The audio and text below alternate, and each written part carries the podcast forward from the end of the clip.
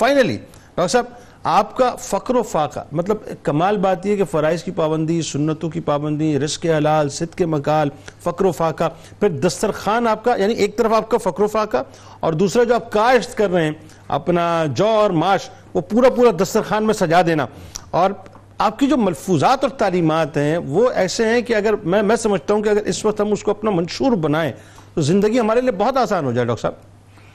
دیکھیے جنید بھائی مشائق نقشبند اور خاص طور پر حضرت سید بہاؤدین نقشبند بخاری رحمۃ اللہ علیہ کی تعلیمات اور آپ کے ارشادات کا نچوڑ ہے تقوی اور اتباع شریعت واہ۔ خدمت محبت محبت شیخ صحبت شیخ اللہ تبارک و تعالیٰ کا ذکر اور عشق رسول صلی اللہ علیہ وسلم۔ سبحان اللہ۔ پھر آپ فرماتے ہیں کہ ہوش دردم اپنے ہر سانس پر نظر رکھو۔ واہ۔ نظر بر قدم اپنے ہر قدم کی طرف نگاہ رکھو۔ واہ۔ خلاف شریعت واہ واہ واہ واہ۔ خلوت در انجمن تم رہو انجمن میں لیکن دل میں اللہ کا ذکر ایسے کرو کہ واہ واہ واہ۔ کیا اچھی بات۔ پھر فرماتے ہیں یاد کرد۔ ہر وقت اللہ کے ذکر میں رہو نگہداشت اپنے دل کی نگہداشت کرتے رہو۔ واہ۔ یادداشت اللہ تبارک و تعالیٰ کے تمام تر مظاہر فطرت میں غور و فکر کے ساتھ اس کی یاد میں مگن رہو۔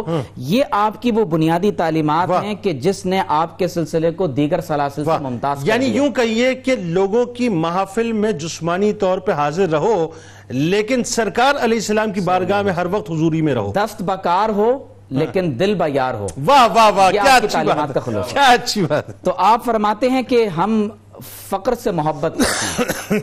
فقر سے مراد ہے اللہ تبارک و تعالیٰ کا محتاج ہونا۔ اللہ نے فرمایا اللہ غنی و انتم الفقراء۔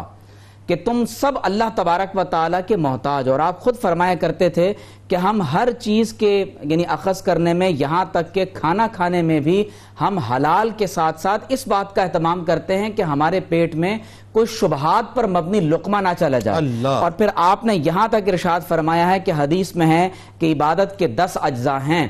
جن میں سے نو طلب حلال ہیں اور باقی ایک عبادات کے اندر یعنی آپ بتانا یہ چاہتے ہیں کہ اگر تم نے رزق حلال کو طلب نہیں کیا تو پھر تمام تر تمہاری عبادات اکارت ہو سکتی ہیں۔ آپ غور کیجیے جنید بھائی کہ آپ نے رزق حلال کے لیے اتنا اہتمام کیا ہے کہ آپ خود کاشتکاری کیا کرتے تھے۔ ہائے ہائے ہائے۔ یعنی اس میں صرف یہ بات نہیں ہے کہ آپ اپنی اور دوسروں کی خدمت کر نہیں اس کی بنیادی جو حکمت ہے وہ یہ ہے کہ کہیں ایسا نہ ہو کہ جو شخص کاشتکاری کرنے والا ہے وہ رزق حرام کے اندر کہیں ملوث نہ ہو۔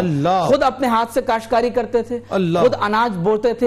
خود آپ چکی پیستے تھے۔ خود روٹی پکاتے تھے۔ اور پھر خود تناول بھی کرتے تھے اور دیگر لوگوں کو بھی کھلاتے تھے۔ اسی لیے آپ کے دسترخوان کے عالم کے بارے میں کہا جاتا ہے کہ بہت بڑا دسترخوان ہوتا تھا اور کھانے کے وقت میں آپ دو قسم کے اہتمام کیا کرتے تھے۔ ایک تو یہ کہ دسترخوان جب بچ جائے تو ہر آدمی کو خود کھانا فراہم کرتے تھے اور پھر ساتھ ساتھ ان کے دلوں پر توجہ رکھتے تھے۔ واہ۔ کہ کہیں۔ ایسا تو نہیں کہ کوئی لقمہ اس حالت میں دل میں یعنی پیٹ میں اتر رہا ہے کہ دل اللہ کے ذکر سے غافل ہے۔ آپ خود فرمایا کرتے تھے کہ تم وقوف عددی کی طرف مائل رہو۔ مراد یہ ہے؟ کہ جب تم کھانا تناول کرتے ہو کھڑے ہوتے ہو بیٹھتے ہو زندگی کا کوئی بھی کام کرتے ہو لیکن تمہارا دل اللہ تبارک و تعالیٰ کی یاد سے غافل نہیں ہو